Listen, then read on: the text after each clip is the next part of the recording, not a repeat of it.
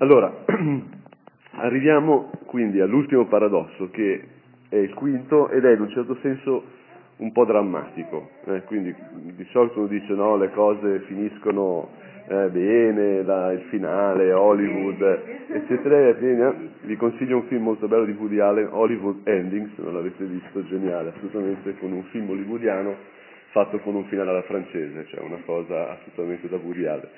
Geniale. Qui, diciamo, questo paradosso è veramente un po' il più serio dei paradossi, in un certo senso, già ne ho accennato, in un certo senso l'ho preparato Don Giovanni prima.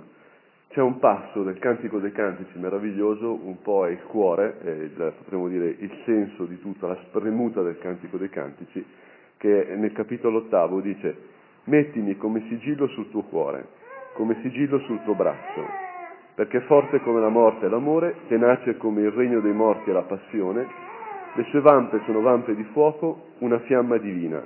Le grandi acque non possono spegnere l'amore né i fiumi travolgerlo.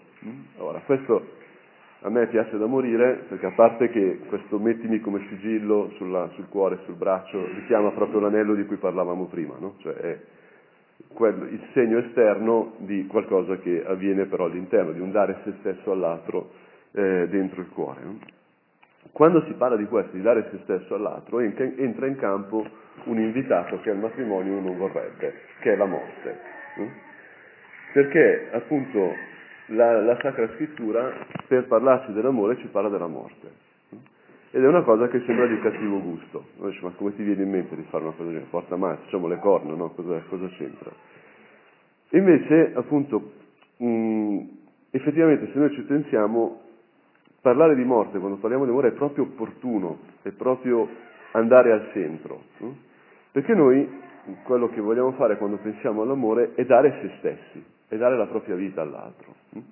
E la morte è proprio dove finisce la vita, no? è la pienezza della vita. Finché morte non vi separi, no? anche altre frasi da film insieme a qualcuno si opponga, eccetera, eccetera. No?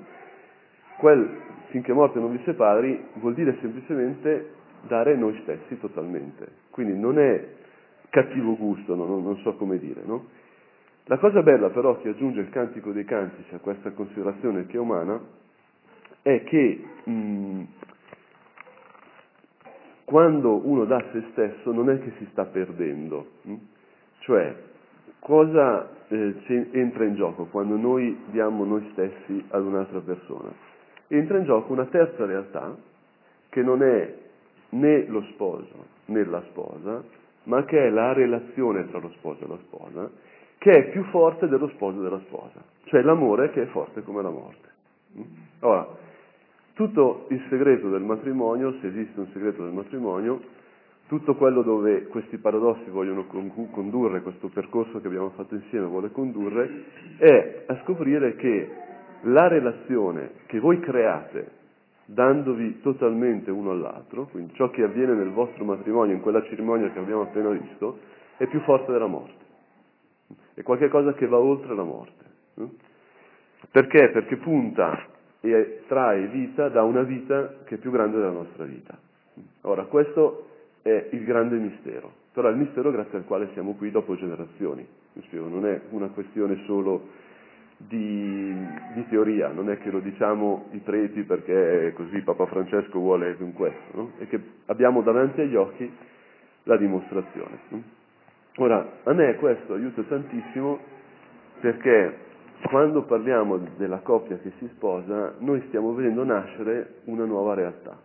Quando uno si prepara al sacerdozio, forse ve lo dicevo, ti raccontano cose sbagliate da non ripetere, no? cioè, ti dicono tante cose che sono molto, alcune molto simpatiche, alcune un po' traumatiche, e una che mi aveva raccontato era questa, no? un sacerdote che eh, a un matrimonio inizia l'omelia dicendo il matrimonio è come un funerale.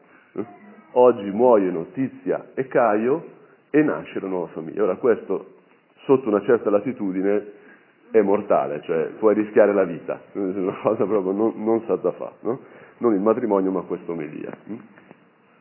Ora, cosa succede? Non muore nessuno quando ci si sposa. Quello che succede però è che nasce una nuova realtà. No? Tanto che anche un bimbo che, che nasce dal matrimonio o dall'amore che porta al matrimonio rende visibile questa, questa realtà. No? I figli sono sempre figli della vostra relazione. È impressionante, come sacerdoti lo vediamo tantissimo. Possono essere lui bravissimo, lei bravissima e i figli che soffrono. Dici, ma insomma, sono splendidi queste persone. E invece la relazione tra i due vedi che è fragile, no? vedi che, dei, delle, delle, che, non c'è stato il perdono di cui abbiamo parlato, che non ci sono state delle cose. No?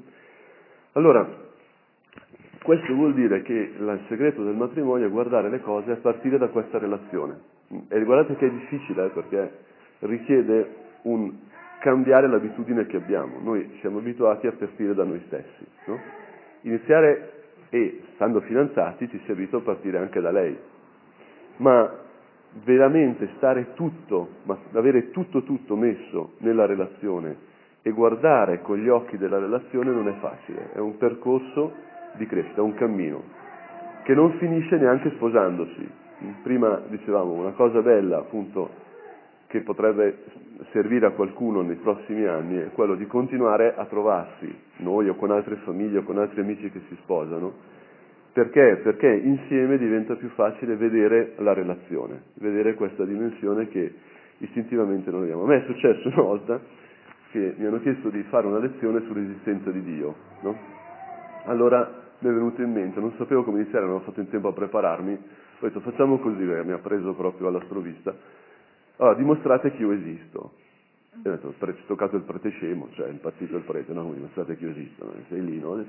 però è stato interessantissimo, è stato molto interessante, no? perché appunto quando noi stiamo parlando del matrimonio stiamo parlando di cosa vuol dire essere se stessi, cosa vuol dire la vostra identità. Allora, ci sono tre modi fondamentali di parlare di identità. In quel caso, nel caso di Don Giulio per esempio, uno può dire chi è Don Giulio? Descriviamo Don Giulio, no?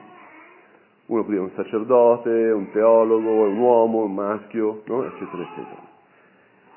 Il primo approccio può essere mettere Don Giulio in delle categorie, in degli insiemi, dandogli delle etichette, dei tag, no? Quindi è sotto questa cosa, no? È bianco, è più o meno alto, cioè lo, lo, caratterizzi con delle caratteristiche. Hm? E questo è ciò che la filosofia antica ha sempre fatto, la filosofia greca, per esempio. Però non basta, no? perché si può dire qualcosa di più, anche perché dicendo, usando solo le categorie non riesci mai a dire ciò che è unico, mm? perché se io sono un maschio non riesci a dire, puoi dire che non sono femmina, che non sono nell'altro insieme, no? o negli altri insiemi oggi si usa dire, no? però non riesci a dire che io sono Don Giulio, cioè arrivare a dire che io esisto, che io sono me, diciamo, non lo puoi fare solo con tre categorie. Allora, un altro approccio che scatta molto nell'adolescenza è quello della negazione, cioè al posto delle etichette, delle categorie, dire io non sono lì. Quindi tipicamente un adolescente dice, inizia a vestirsi in modo diverso da come si vestiva prima, inizia a fare cose contrarie a quelle che papà e mamma di solito vogliono, no? se andava in chiesa non va più in chiesa, se non va in chiesa inizia ad andare in chiesa, ho visto di tutto nella vita, veramente non sto scherzando, ho visto veramente di tutto, no? E questo anche è molto interessante, no? Perché ehm, sostanzialmente si va ad un'altra etichetta ma, ma che dice qualche cosa. Per esempio, per un sacerdote è molto importante che il fatto di come si veste, l'impegno che si è preso, dice che non entra in competizione con i mariti e con i fidanzati. Quindi io e Don, Giovanni possiamo fare certe cose, ascoltare certe confidenze, perché non siamo in competizione. Se una moglie magari dice delle confidenze a un altro uomo che è sul mercato, no? è un problema, se dice un prete che è fuori totalmente giochi, cioè c'è un non che paradossalmente segna uno spazio di protezione. Così come ciascuno di voi sposandosi diciamo, si mette dentro un non, perché tuo marito, tua moglie sarà la persona con la quale condividi l'intimità e non la condividerai con tutti gli altri. No? Allora il non anche è importante, c'è una, in un film bellissimo di Checco Zalone, Cado dai nubi, a un certo punto lui è innamorato di una bella ragazza, no? che però vede stare con un bellissimo uomo, no? allora c'è tutta la sofferenza con Gazzalone che pensa che questo c'è il fidanzato, poi scopre che quello è il prete, quindi lo vede col colletto in modo molto pugliese, dice non puoi mettere un cavo di colletto qua, non dice cavo, dice un'altra cosa, no? Che già siete pochi, già si dice, cioè, questo queste pennellate di buonsenso di Kel Conzalone che ti lasciano veramente allibite. No? Allora, c'è, c'è, molto inter- c'è, molto, anche in questo, questa forma di dire l'identità. No? Essere prete vuol dire non essere sposato, essere sposato vuol dire non andare con altri, eccetera, eccetera. No?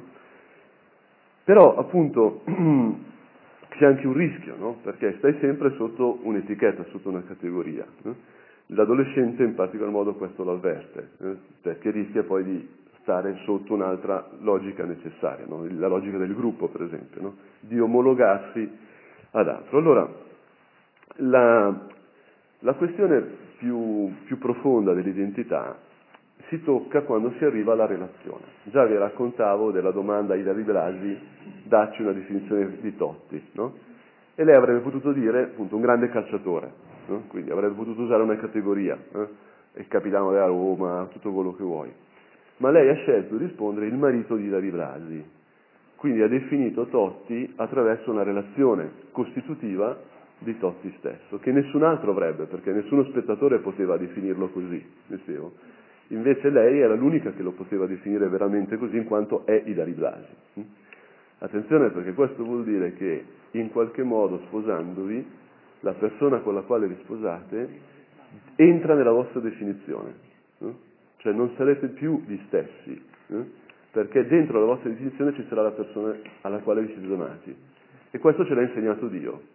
Quando Dio appare, dice di essere il Dio di Abramo, di Isacco e di Giacobbe è pazzesco, cioè Dio non ci sta nelle nostre categorie, l'unico modo per riconoscerlo è andare a vedere quelli con cui lui ha parlato, con colui che lui ha amato sostanzialmente. No?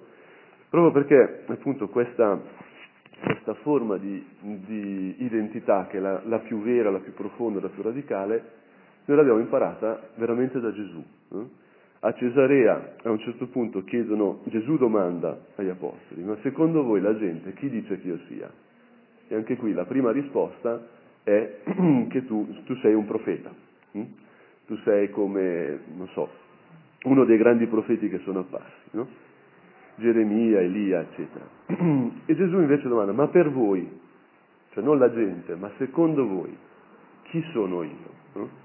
E Pietro, uno solo, non tutti in coro, uno solo, a nome degli altri però, risponde, tu sei il figlio del Dio vivente. E guardate che essere figlio è proprio una relazione. Eh?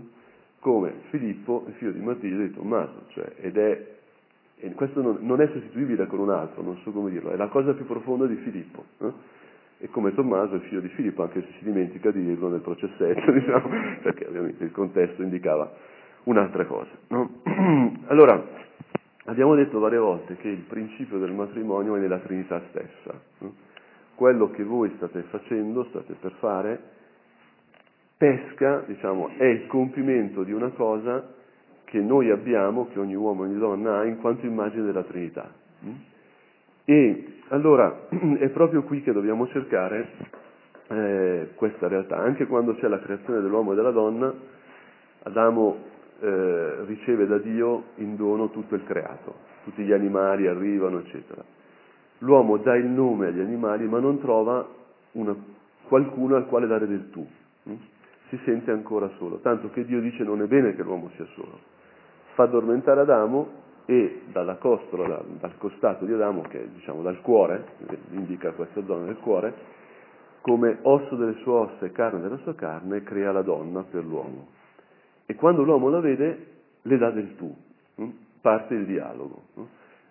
nasce la relazione, potremmo dire. E il Papa, Papa Francesco, ma già prima Giovanni Paolo II, sottolinea moltissimo che noi siamo immagine della Trinità proprio nella, nella capacità di amare, cioè il rapporto tra uomo e donna, l'amore assoluto, definitivo tra uomo e donna è proprio quello che riflette, che compie di più la nostra immagine trinitaria. Quindi voi sposandovi, potremmo dire, diventate più pienamente voi stessi, in quanto fate emergere di più in voi questa immagine trinitaria. Ma questo vuol dire anche che la forza per sposarvi sta in questa radice. Vi spiego, non è solo la vostra forza, per questo l'anello si dà come segno del proprio amore nel nome del Padre, del Figlio dello Spirito Santo, la Trinità, non nel nome di Dio e basta, eh? nel nome del Padre, del Figlio e dello Spirito Santo, che è proprio esplicitare i nomi della Trinità. No? questo discorso oggi è molto importante farlo perché, perché ben arrivati, perché anche, non so se voi lo notate, ma a me sembra che siamo in un contesto che ha paura delle differenze. Eh? Per esempio la differenza tra uomo e donna viene percepita in senso dialettico. Eh? Quindi per eliminare il pericolo delle differenze si negano le differenze stesse, quindi si nega la differenza tra uomo e donna. Quindi si rende impossibile la, la visione, la percezione della relazione, perché la relazione si dà tra realtà diverse, uguali in parte ma anche diverse. Ora, cosa succede? Che si è perso oggi la grammatica della relazione, che prima invece era molto presente proprio perché la cultura era impregnata di cristianesimo. Quindi non è solo una questione sociologica la differenza tra uomo e donna, non è solo una questione, è che c'è un dato di natura. Un uomo e una donna agiscono e pensano in modo in parte uguale ma in parte diverso. Per questo anche si attraggono, si attraggono i poli diversi di solito, no? la cosa, almeno in fisica è così. No? Proprio a livello cerebrale l'uomo e la donna hanno delle differenze, non nel senso che ha un cervello più sviluppato o non meno sviluppato, ma nel senso che per esempio il cervello della donna proprio per lo sviluppo ormonale è più integrato, due, i due emisferi sono più integrati rispetto a quello dell'uomo. Questo rende la donna più capace di multitasking, quindi per esempio una donna è più facile che faccia la traduttrice simultanea, perché è capace di ascoltare, di processare e di parlare. Invece noi uomini di solito ascoltiamo o parliamo, già una di queste due cose, fare due cose insieme così per noi è difficilissimo. No? per, ma non perché siamo inferiori, perché invece, per esempio, questa distinzione dei due luoghi nel cervello maschile permette più facilmente la concentrazione. Quindi un uomo, per esempio, quando è concentrato non sente non perché è distratto o non ti vuole bene o pensa all'amante, no? perché non sente, perché il suo cervello sta super concentrato su una cosa. No? Quando un uomo fa un, un puzzle, sta, cioè, veramente può non sentirti, quando sta videogiocando, scusate l'esempio, no? perché eh, sono esempi reali, non è che non ti vuole bene e che non ti sente, così come per contrasto una donna non può mettere il cervello in folle, è impossibile che una donna non pensi a niente, no? mentre noi siamo capaci di stare come Filippo così, no? a contemplare il, il nulla, a bearci, no? così semplicemente. Cioè l'uomo è sempre bambino, invece la donna a un certo punto ha una struttura che è così potentemente pensata, wired per l'accudimento, no? che per esempio vede tutto insieme, ma anche proprio fisiologicamente, una donna vede 300 colori più dell'uomo, Spiego, la pelle della donna è 15 volte più sensibile di quella del maschio, non, non è una questione eh, culturale, non so, è una questione biologica, reale, no? perché quello che succede con diciamo, lo sviluppo a un certo punto è che entrano tutte queste cose che invece nell'uomo, non, nell'uomo ne avvengono altre almeno. Mm? Allora, queste differenze poi permettono anche l'aiuto mutuo, per esempio la donna percependo tantissime cose può trarre molto vantaggio dall'ascolto dell'uomo che l'aiuta a districare le cose più importanti da quelle meno importanti, perché l'uomo ne vede una, due, tre al massimo, no? invece la donna ne vede 500, no? allora l'uomo dice ma io non ce la faccio, no? ma Facciamo che partiamo da queste tre, no? E questo è un aiuto perché la donna ha bisogno di un uomo un po' deficiente, magari perché è meno veloce, c'è la CPU meno, che però in quanto tale semplifica, no? porta a, diciamo, alla base dei parametri fondamentali. Mm? Quando non c'è coscienza di questo può essere veramente un problema, eh?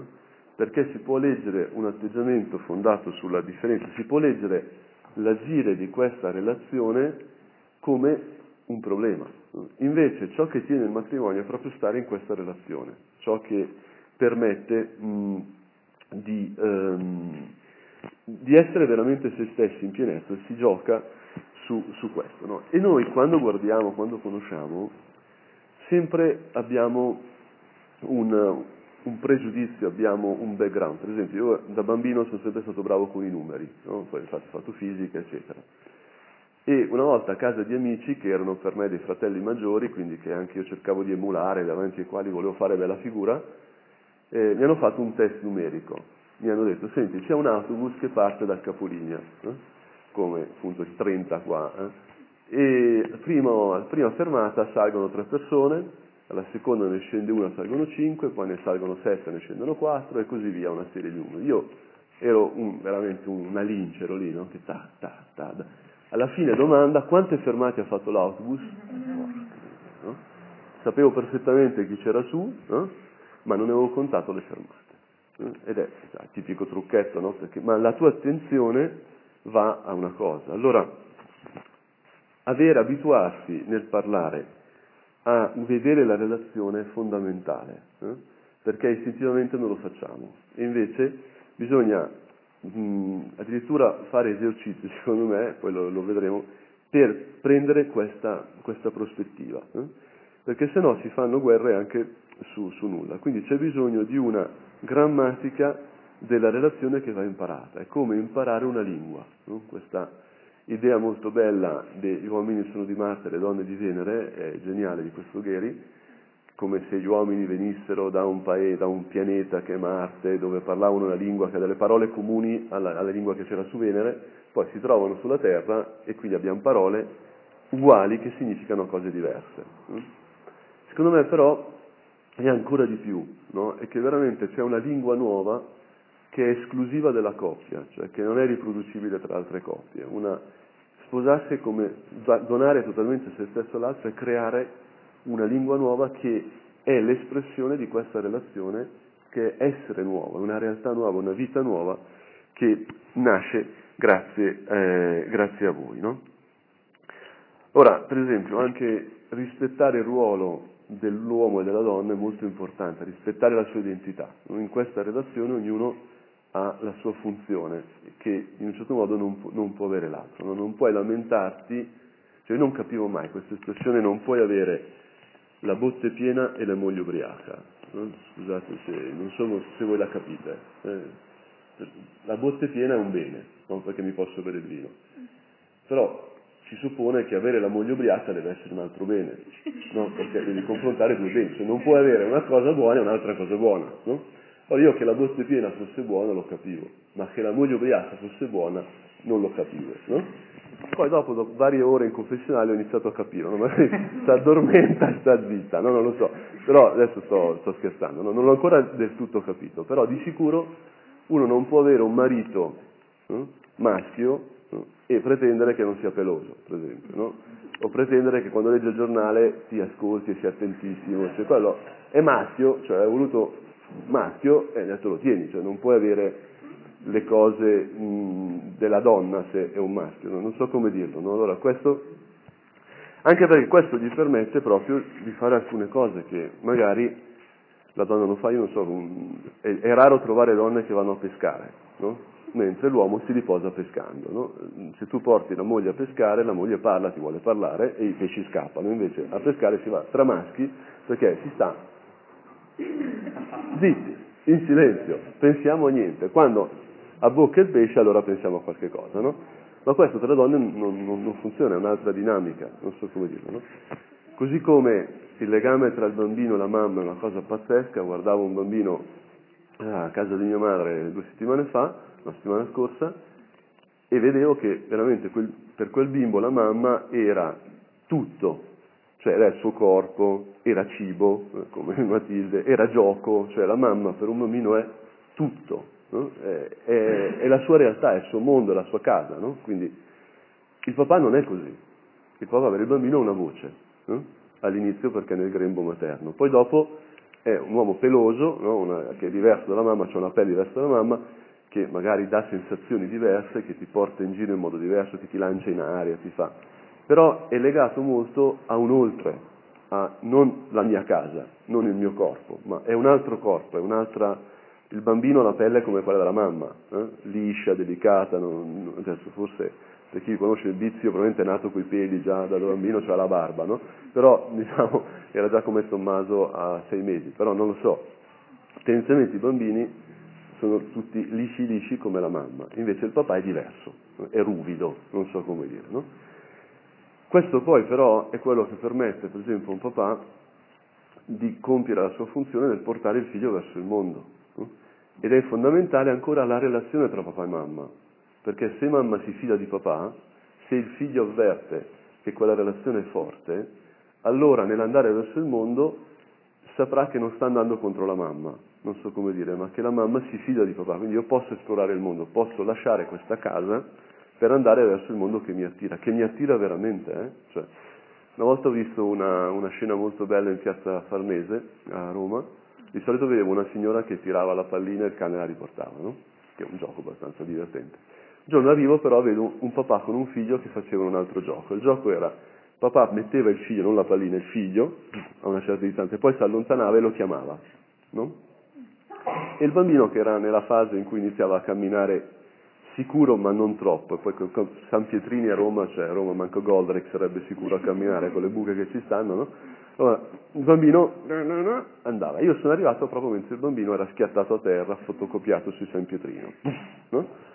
Ora ero molto curioso di vedere come reagiva. Mm, ovviamente non ho avuto una reazione materna, di povero piccolo, no? ero curioso di vedere la reazione tra papà e figlio. Voi, le donne, penserete che sono debosciate di genere, però è così. È stato molto bello perché il papà gli ha chiesto subito, ti sei fatto male? Prima il papà era accovacciato, quindi era la testa del bambino. No? Ti sei fatto male? Lui ha alzato la testa, con i lacrimoni, evidentemente si era fatto male, però da uomo a uomo gli ha detto... No. Questo una mamma non l'avrebbe fatto, cioè questo lo fa solo col papà, istintivamente, no? Il papà gli ha detto, ce la fai ad alzarti? Lui ha ingoiato la lacrima, proprio se l'è bevuta, ha detto, eh? Si è alzato e appena arrivato il bambino, il papà lo ha abbracciato, lo ha tirato in alto, no? Allora questa è un'esperienza bellissima, eh? perché è un gioco che aiuta il figlio a gestire la frustrazione nel rapporto col reale. No? E questa è una funzione che oggi manca moltissimo. Oggi siamo in un mondo che dà molto spazio alla madre, caricandola anche di una pressione pazzesca, perché povera mamma deve fare lavorare, essere bella, intelligente, dinamica, 10.000 cose in più, essere una mamma affettuosa, che dopo il parto torna in, in forma immediatamente come le, le soubrette, no? cioè una cosa devastante. No? Invece il papà non c'è più. No? E questo però poi rende anche le persone incapaci di superare la frustrazione. No? Quindi un po' di ruvidità, un po' di confronto con noi maschi che siamo più o meno, diciamo, non 1.0, 0.5, no? siamo rispetto all'umano normale, però può servire tantissimo proprio perché aiuta a gestire la frustrazione. No? Allora, rinforzando la cosa, un'altra volta ero a Villa, a Villa Ada, eh, se non sbaglio, c'era Villa Ada a Roma, dove dovrebbe esserci l'ambasciata egiziana, eh? dove sono, c'è anche i cavalli arabi. No? Un, un posto molto bello. Stavo parlando con un sacerdote anziano, stavamo passeggiando, stavo chiedendo consigli spirituali e a un certo punto ho visto una scena meravigliosa, cioè una gara di biciclette sullo sterrato. Hm? E io, io ho un'esperienza diretta, perché l'ho fatto molte volte, vince l'ultimo che frena, ovviamente, perché non è che devi, sei in discesa, non è che devi pedalare molto, eh? vale, chi pesa di più è l'ultimo che frena, questa è una legge fisica banale, no? Infatti ha vinto quello che si vedeva che era più ardito, però se freni all'ultimo diciamo, c'è un prezzo che ti impone la legge di gravità che ti ha fatto vincere, cioè ti schiatti per terra, no? quindi anche lui si era schiantato e immediatamente è arrivata la mamma correndo, ah, no figlio mio, no? e lui era molto disposto a farsi consolare dalla mamma perché se l'ha fatto probabilmente male, ma in quel momento è apparso un egiziano con un cavallo arabo hm? e il bambino cioè si è assolutamente dimenticato che gli faceva male. Quando ha buttato via la mamma, che si è sentita, si suicida questa mamma perché è rifiutata dal figlio, così davanti a tutti, il figlio bisogna perché c'era il cavallo. No? Ora, questa dimensione è terribilmente importante secondo me, perché una sana relazione tra di voi, l'avere accesso alla grammatica della relazione, della differenza tra di voi, permette poi anche non solo la sicurezza vostra, ma che dalla sicurezza vostra nasca la sicurezza dei figli, no? a poco a poco ovviamente, no? che il figlio sia capace anche di, e che voi stessi siate capaci di interagire con la realtà, non con le idee. Eh? Perché uno dei grossi pericoli, a me sembra, in, indotto molto dalla cultura in cui stiamo, è quello del dover essere appunto vi ho sottolineato che la vostra relazione è unica, cioè nasce una cosa che non è in una categoria, non è, cioè non è dentro eh, il maschio alto o basso, la donna bianca o negra, no, no? è una cosa unica, la relazione fra voi due. Hm? Questo appunto è estremamente importante, mi sembra, perché sarà questo che poi vi, vi tiene, questa, questa unicità che dovete esplorare, dovete conoscere, dovete imparare. Hm? Non esiste una definizione a priori di sposi perfetti, non esiste la famiglia perfetta, proprio non esiste. Eh? Quando pensiamo a una famiglia perfetta stiamo confrontando la nostra realtà con un ideale, ma non con il reale. Io sempre uso l'esempio perché a me interessa, cioè a me serve molto personalmente, del bicchiere mezzo pieno e del bicchiere mezzo vuoto. No? Ci sono le persone che vedono il bicchiere mezzo pieno le persone che vedono il bicchiere mezzo vuoto. No? Ma le due cose non sono sullo stesso livello. Perché il bicchiere mezzo pieno c'è, te lo puoi bere, giusto? Il bicchiere mezzo vuoto invece che cos'è? Quello che c'è, c'è è solo il bicchiere mezzo pieno. Il mezzo vuoto è mentale, cioè nasce dal confronto tra il bicchiere mezzo pieno che c'è, che ti puoi bere, con un'idea di bicchiere pieno. Quindi lo fai per sottrazione il bicchiere mezzo pieno, ma è mentale, non c'è. Non so se si capisce. Ora, se noi stiamo sul dover essere, perdiamo sempre e soprattutto non possiamo veramente lavorare sulla relazione, perché lavoriamo sulle categorie, lavoriamo sulle idee, sul, sul dover essere appunto, su come dovrebbe essere, sulle prestazioni. Invece quello che c'è è la vostra relazione. Io questo l'ho visto con chiarezza una volta in treno, scusate l'esempio che non è molto bello, no? però c'era una ragazza che aveva un cane, no? simpaticissimo. A un certo punto la signora vicino ha chiesto ma, ma questo cane di che razza è? E la, e la ragazza l'ha guardato e ha detto, questo qui è il cane mio. La razza del cane è il cane mio. No? Non è un alano, non è un point, è il cane mio. No? Allora, è chiaro che una famiglia è una cosa infinitamente più ricca e più profonda di un cane, no? Però se la relazione tra quella, quella ragazza e il suo cane rendeva unico quel cane e lo sottraeva ogni categoria, quanto più no? per voi dove il vostro sì libero, totale, veramente costituisce una nuova realtà che è unica. Ora, la prima regola della grammatica della relazione è quella di imparare a partire da ciò che c'è, da ciò che è e dalla sua unicità. Mm? Perché anche il pensiero umano eh, è prevedibile solo quando è malato. Cioè, se una persona fobica, tu sai cosa fa, no? Se una persona appunto malata di delirio di onnipotenza, cioè, sei convinto di essere Napoleone, sai cosa farà. No? Se uno ha agorafobia, se la metti in una piazza, sa che starà male. No? Mentre il pensiero sano non lo puoi prevedere, è capace di novità assoluta. Noi sacerdoti questo lo sappiamo perché l'equivalente e profondamente legato a questo è il peccato. Ci sono solo modi finiti di peccare. No? Invece ci sono modi infiniti di fare il bene. E quando a volte si confessa uno da tanto tempo dice no, ma no, dico Giulio, non si scandalizzi, guarda, figlio mio, perché per quanto de, ti cervelli i peccati sono sempre fissi, no? Cioè, non, puoi cambiare il colore, la forma un po', ma la sostanza è poco. No? Invece, quando fai il bene, è, è impossibile esaurire. No? Pensate anche alle narrazioni, ai romanzi, cioè le cose che vanno male nelle nostre narrazioni nei film che vendono, nelle serie, sono sempre le stesse. Invece come si vende un film, come si vende una serie, come si vende un romanzo, si può fare in mille modi. Per questo c'è una ricerca continua, un'evoluzione continua. No? Il bene è fantasioso. No? Allora, perché questo? Perché attraverso la relazione, questo, questa presa di coscienza di ciò che è nuovo e nasce tra di voi, si arriva al quinto paradosso che come dicevo è il più drammatico, tanto che si può chiamare il paradosso paradosso, no? dove il raddoppiare è un po' come il superlativo di brutto brutto, no? si può mica brutto brutto, oppure bello bello, no? oppure cantico dei cantici, è un modo, diciamo, penso che Aldo, Giovanni Giacomo non lo sanno, che brutto brutto è un modo proprio semita, eh? i semiti fanno bish bish, che vuol dire brutto brutto, per dire bruttissimo, no? E invece un bambino dice, ma che bello, bello, bello, bello, no? bellissimo, no? eccetera, eccetera. No? è il modo più istintivo di fare il superlativo che abbiamo. No? Allora, in un certo senso questo paradosso ci dice che se quello che fate non entra in una categoria, se quello che, quel sì che vi scambiate introduce una realtà nuova di essere nel mondo, una vita nuova che prima non c'era, allora quello che state facendo sostanzialmente non entra nella logica dello scambio. è qualcosa che entra nella logica del dono e non dello scambio, non si può misurare con la bilancia. hm? È un investimento a fondo perduto. La relazione, quella roba lì che si crea tra di voi, è una banca, hm? è un conto?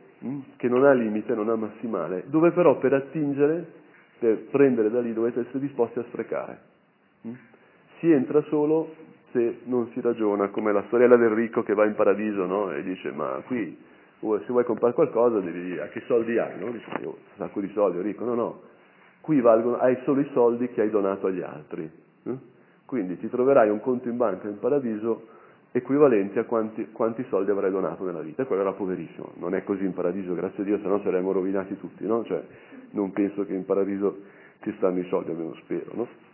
Anche se da Brianzolo c'è sempre, diciamo, un certo attaccamento a tutta quella, quella dimensione, no?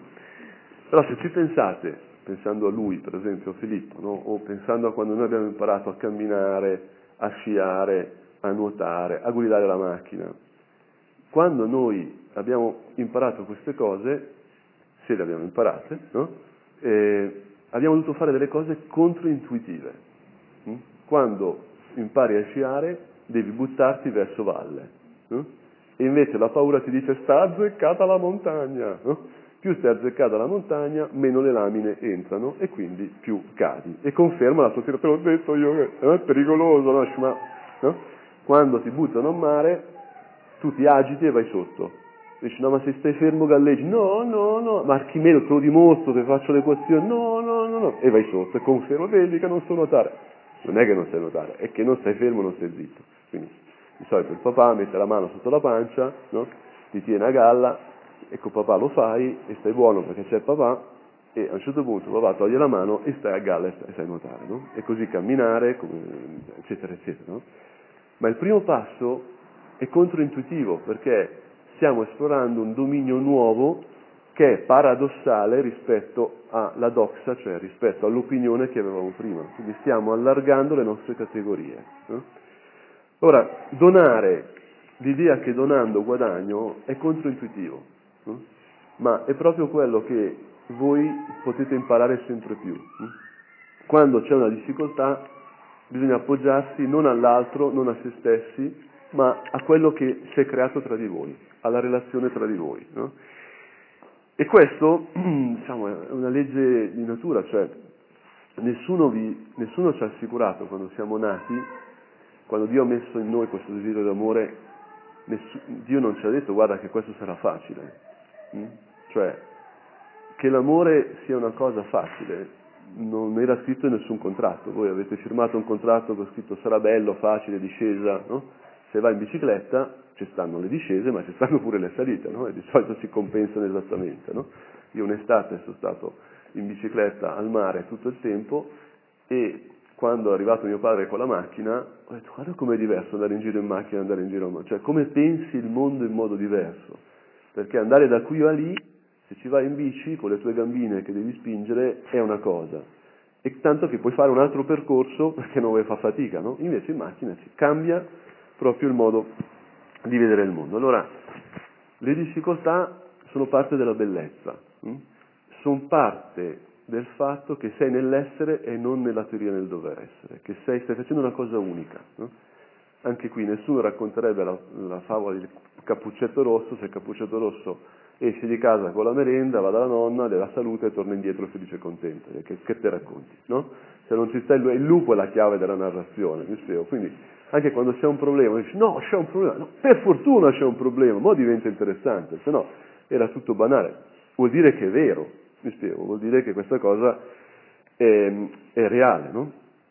Allora, quando succede che si tocca il limite, si, quando c'è bisogno di donarsi, è fondamentale ricordarsi la grammatica della relazione e partire e appoggiarsi alla relazione stessa. C'è un testo bellissimo, uno dei testi più potenti per me dell'Antico Testamento, che è tratto dal primo libro dei Re, che si chiama in termine così popolare il giudizio salomonico, no? anche perché così lo, lo adulteri un po', diciamo, lo, lo rendi meno pericoloso, perché l'originale che uno può leggere ha come protagoniste due prostitute, no?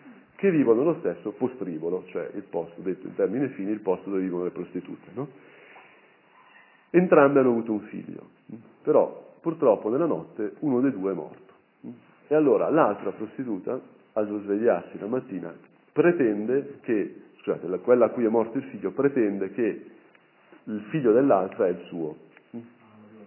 Allora, è una cosa un po' triste, diciamo, una cosa un po', un po' brutta, che però se uno si mette nella mentalità dell'epoca si capisce perché una prostituta non ha un marito e non può avere un marito, giusto? Ha lo sfruttatore. Il figlio per la prostituta è tutto, mm? magari appunto è un figlio di prostituta, quindi la, la, la lingua volgare ci aiuta a dire che diciamo, mm, magari senza papà puoi avere un po' di rabbia dentro, no? E quindi i figli li, li chiamiamo così, con c'è una grande sapienza relazionale dentro lì, una grande esperienza, no? Purtroppo però è così ma per una prostituta suo figlio è l'unica risorsa quando non potrà più fare la prostituta, mm? quando sarà vecchia. Quindi è la vita, non è una questione di affetto, non è Disney, non so come dire, qui è la vita di quella donna che è in gioco. Mm? E allora cosa succede? Succede che vanno davanti a Salomone e Salomone dice, ah beh, tutte e due dicono di essere madri, no? C'è un solo bambino, facciamo così, portatemi una spada e divido in due il bambino appunto l'alleanza che si taglia, no? è, veramente quello, eh? anche perché la spada ha la forma della croce, la spada ha la forma della croce, quindi è una profezia assolutamente di Gesù e quello che sta facendo Gesù, quindi è una profezia anche del matrimonio, perché il matrimonio si ancora alla croce, che è anche la forma dell'ancora. No? Allora, la donna che è veramente madre del figlio, immediatamente dice no, no, rinuncio, vada a, all'altra. No? mentre l'altro dice no, no, tagliamo la metà. E Salomone dice, lei è la madre, quella che cede, quella che pensa a partire dalla relazione, vuole che il figlio viva e piuttosto rinuncia a lei, eh? ma fa vivere il figlio. Allora Salomone è, sa- è sapiente, è il modello di sapienza perché vede le relazioni, non vede le sostanze. Lo spiego. Potevi vedere i figli come sostanze.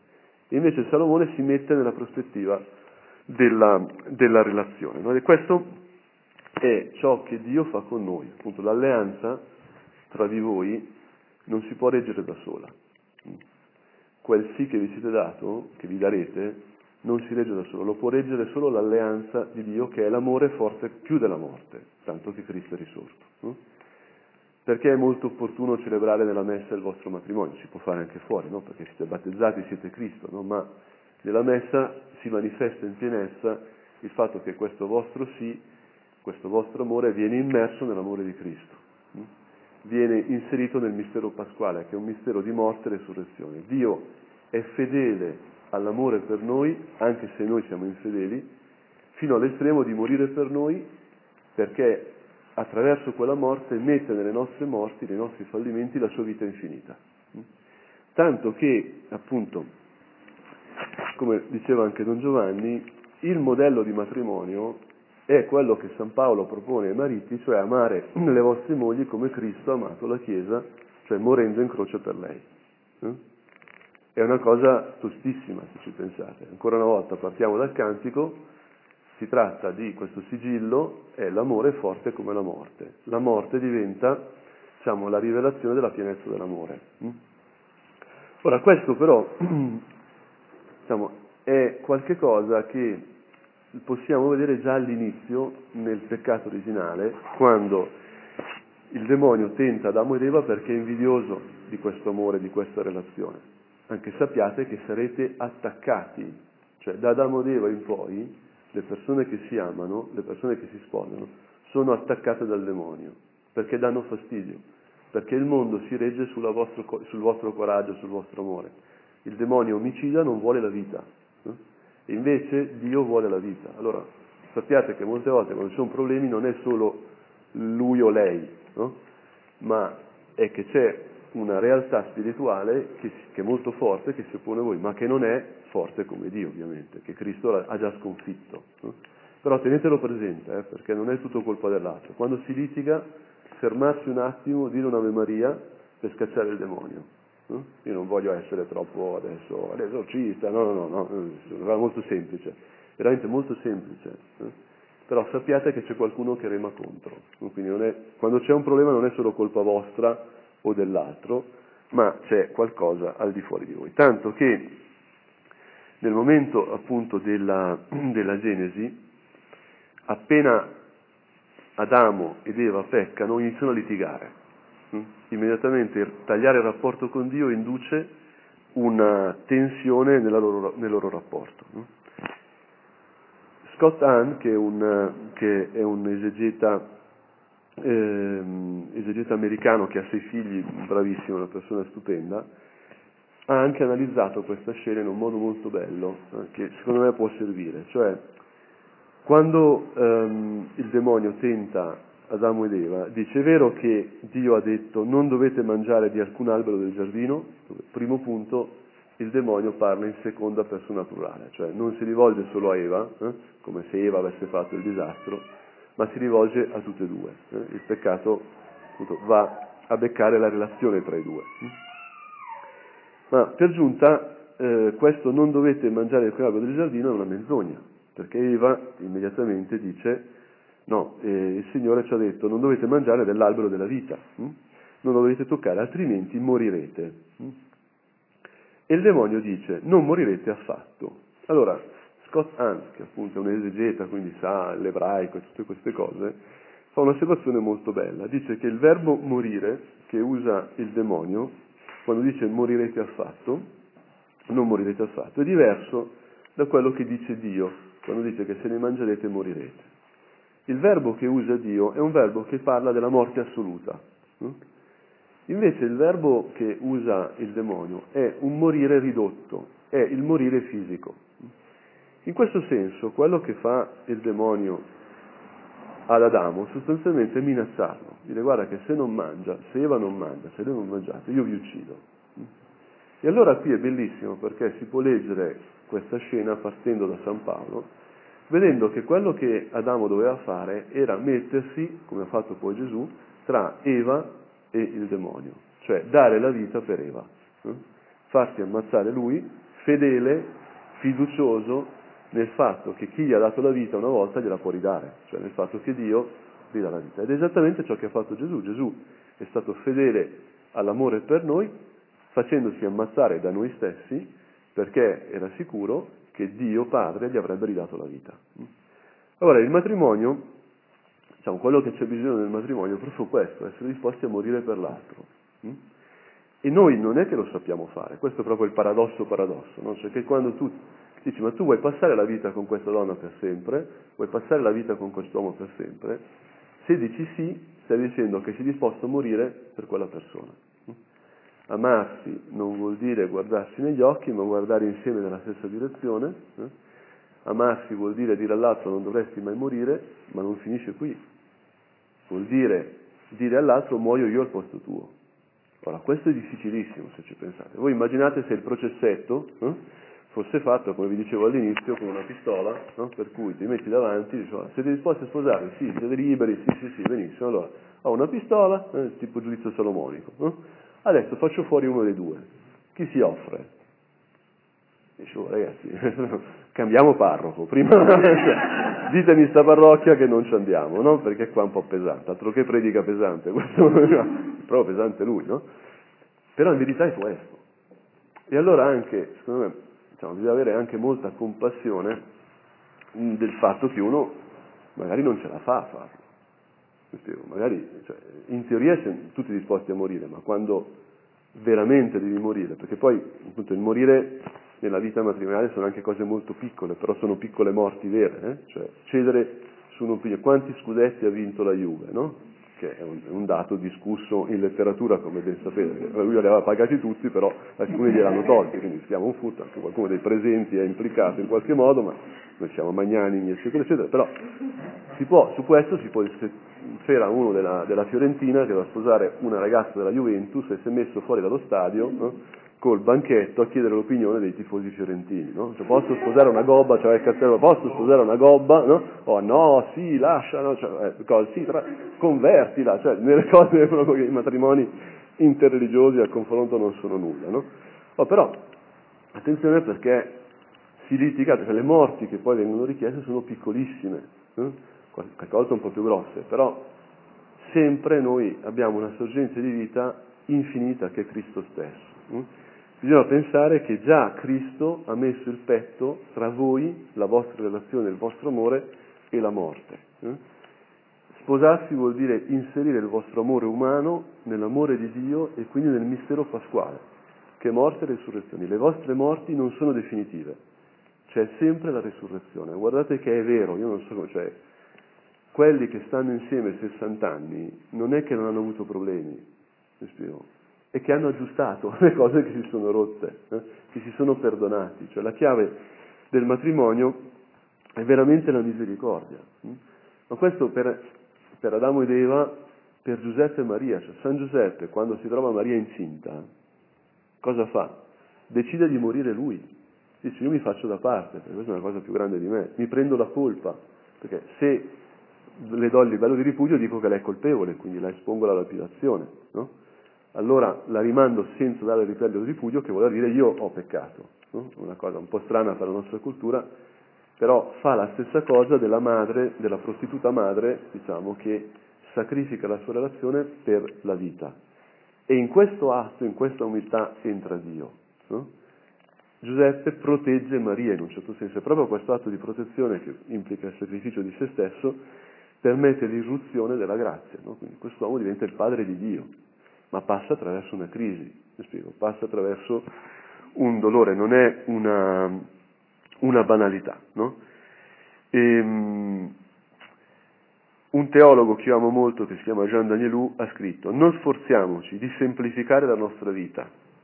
Proprio perché la nostra vita non è semplice, noi siamo sicuri della sua verità. Quando si semplificano troppo le cose, si deve temere di aver eliminato una parte essenziale. Eh? Quindi se è complicato va benissimo. Eh? E soprattutto se voi vi trovate di fronte alla necessità di dover morire per l'altro, non è andata male, siete semplicemente veramente sposati ed è lì che bisogna chiamare in, luogo, in, chiamare in causa Cristo. No? In un certo senso non ci si può sposare senza Cristo. È vero che il matrimonio lo fanno i giapponesi, i greci, ed è vero, anche perché grazie a Dio Cristo e lo Spirito Santo agiscono al di fuori, eh, entrano e vogliono entrare in ogni amore umano. Quindi nel sacramento però noi abbiamo la pienezza di questo, anche se mi permettete, soprattutto in un mondo come oggi, come quello di oggi, tutto questo vi fa anche capire che voi col dono che ricevete del matrimonio cristiano siete chiamati anche ad un apostolato, cioè siete, primo siete segno di speranza per gli altri. Vi prendono per matti magari, però poi vi invidiano perché vi amate. No? E le persone anche che vogliono amarsi, che vogliono sposarsi, hanno bisogno di Cristo, non lo sanno. No? Quando oggi persone divorziano, eccetera, eccetera, molte volte perché hanno avuto solo le loro forze a disposizione, non hanno incontrato Gesù. Hm? Voi potete diventare anche un faro di speranza portando le persone ad incontrare non la sociologia cattolica, non le teorie, ma incontrare Gesù proprio, no? incontrare la Madonna, non so come, a stare dentro questa storia familiare che parte da Adamo ed Eva, passa attraverso Abramo, Isacco, Giacobbe, eccetera, eccetera, e arriva fino a noi, a questa catena di famiglie eh, che si sono amate e il cui amore ha superato la morte. Per questo, e con questo finisco, vale veramente la pena, nel momento in cui vi sposate, di consacrare il vostro amore, la vostra relazione, quello che nasce in quel momento, al cuore immacolato di Maria. Ho detto di San Giuseppe che diciamo, accetta di soffrire lui per difendere Maria, ma Maria stessa quando è davanti a Gesù crocifisso, sta offrendo Gesù, perché Maria è la prediletta di Dio, cioè Maria è madre di Dio, giusto? Le ha dato la vita. Ora, Filippo non potrà mai restituire a Matilde quello che Matilde e Tommaso gli hanno dato, no? cioè la vita. No? Maria è creatura, quindi non può restituire la sua vita a Dio, ma Dio nel momento in cui nasce come figlio di Maria entra in, nel rapporto con lei in una simmetria assoluta. No? Qualsiasi cosa Maria chiede a Gesù, Gesù la deve fare? Perché glielo deve, così come Maria deve tutto a Dio, quindi farà tutto quello che Dio le chiede. No? Vivono in un dono assoluto reciproco, senza condizioni. Ma questo vuol dire che se Maria avesse chiesto a Dio di fermare la passione, la passione si sarebbe fermata. No? Perché bastava un graffietto di Gesù, bastava la cacchina di Gesù, un pianto di Gesù bambino per redimerci, perché è Dio che soffre anche un pochetto pochetto vale infinitamente più di tutto quello che noi possiamo aver fatto. Mm? Allora perché la croce? Proprio perché Maria vuole che noi entriamo in questo rapporto con, con suo figlio facendoci vedere che quell'amore è più forte della morte. Quindi mettersi nel cuore di Maria vuol dire mettersi proprio al sicuro, laddove il demonio non vi può neanche vedere, cioè il demonio non vede quello che è nascosto nel cuore di Maria. Quindi nel momento in cui voi vi sposate, se vi consacrate al cuore immacolato, veramente realizzate un atto potentissimo, forse l'atto più potente che potete realizzarvi, vi mettete al sicuro, così come se pregate insieme. In particolar modo pregare il rosario, una famiglia che prega il rosario insieme è una famiglia che rimane insieme, ma anche se uno non prega il rosario, cioè avere dei momenti in cui chiedete aiuto a Dio insieme, questo vi riporta all'origine, vi fa rinascere. Io non so come dirlo. Scusate se eh, sono un prete e faccio il prete, cioè, non è che ogni rosario che dite io prendo i soldi, eh, cioè, è, facciamo tutto gratis, non domani a Dio, no? è semplicemente che c'è un'esperienza di bene che nasce dal Vangelo, dalla vita della Chiesa, che uno desidera comunicare. No? Ma allora chi non conosce Gesù non si può sposare, certo che si può sposare, ma ogni matrimonio passa attraverso il perdono passa attraverso l'essere una coppia che si appoggia fuori e probabilmente anche in culture diverse, cioè come quelle che c'erano prima, come le culture rurali, c'è più la rete, cioè una famiglia non è mai da sola, è inserita in una rete. Per questo anche, ed è un po' quello che può essere la continuazione, come vi accennavo prima, diventa molto importante se è possibile rimanere in rete, non necessariamente gli stessi, no? Ma creare reti con famiglie giovani o famiglie che da qualche anno sono sposate, perché molte volte se non c'è Dio, hm, il, le veci di Dio lo fanno gli altri. Il comandamento di Gesù, che riassume tutti i comandamenti, è amare Dio sopra ogni cosa e amare gli altri come se stessi. Quindi molte volte, anche se uno non crede, l'altro che lo aiuta sta facendo le veci di Dio, sta, facendo, sta portando dentro quella coppia, quella vita, un di più che quella vita da sola non ha. Noi siamo finiti. Il paradosso di tutti i paradossi, appunto, che voi volete amare, volete l'infinito, chiedete all'altro l'infinito, ma l'altro è finito. Allora l'unico modo è mettere un'apertura nel vostro rapporto verso l'infinito. La cosa più semplice è Gesù, ma se non c'è Gesù almeno ci sia l'apertura agli altri, l'apertura al mondo. Per questo anche viaggiare è molto utile, conoscere cose insieme è molto utile, avere relazioni è molto utile. Una coppia che si chiude si mette in pericolo. No, no noi stiamo benissimo, noi chiacchieriamo. Attenzione perché poi ci si esaurisce. Anche il pretendere di essere totalmente sovrapposti è pericoloso. Cioè, no, tutto insieme, eh, tutto, tutto, tutto insieme. A parte che dopo un po' uno dei due non ne può più, di solito il maschio dopo un po' non ne può più. No? Una, in Black Mirror c'è una, nell'ultima, mi sembra l'ultimo episodio dell'ultima stagione che hanno prodotto fino adesso, c'è una cosa terribile praticamente, cioè teoria, l'anima è un programma, eh, ma il nostro computer, il cervello, um, può ospitarne di più, eh, perché usiamo solo una piccola parte del cervello. Quindi una moglie che è in stato neurovegetativo eh, si può togliere l'anima e metterla nel cervello del marito, così sta dentro il marito. Quindi la moglie può vedere il bambino, che eh, lei è morta, cioè morta, ha avuto l'incendio, può abbracciare, può sentire la, una cosa bellissima, straziante, stupenda, no? Poi dopo un po' però il marito ha la moglie sempre dentro, no? che vede quello che lui vede. No? Quindi fa pipì e la moglie dice non ti lavi le mani, oh, porca miseria, no? Cioè, è come avere la mamma, cioè una mamma iperpotenziata, no? infatti crisi, crisi pazzesca, è, una, è un episodio durissimo, però diciamo che dice tantissimo su questo bisogno. Diciamo, io uso sempre l'esempio, no? come gli anelli appunto, cioè il matrimonio bisogna sovrapporre una parte fondamentale e cospicua di se stessi, ma avere sempre una parte che pesca fuori. Non si tratta di stare nell'identità, ma di stare in una relazione, dove le diversità sono fondamentali. In questo modo nello spazio comune ciascuno può portare, può pescare altro E questo si può estendere a altri anelli sovrapposti, cioè altre famiglie, no? in modo tale da fa- formare una rete potentissima. Oggi veramente le reti di famiglie sono, penso, il futuro, quello che può veramente aiutarci ad amarci sempre e anche essere un po' partigiani dell'amore a portare avanti questo ideale che invece molta gente attorno a lui dice no ma è impossibile, è una cosa d'altri tempi, una cosa folle, invece è una cosa possibile perché c'è Gesù e perché Dio ci ha fatto bene. Va bene? Oh, scusate se era un po' predica questa volta, ma con tutto il cuore.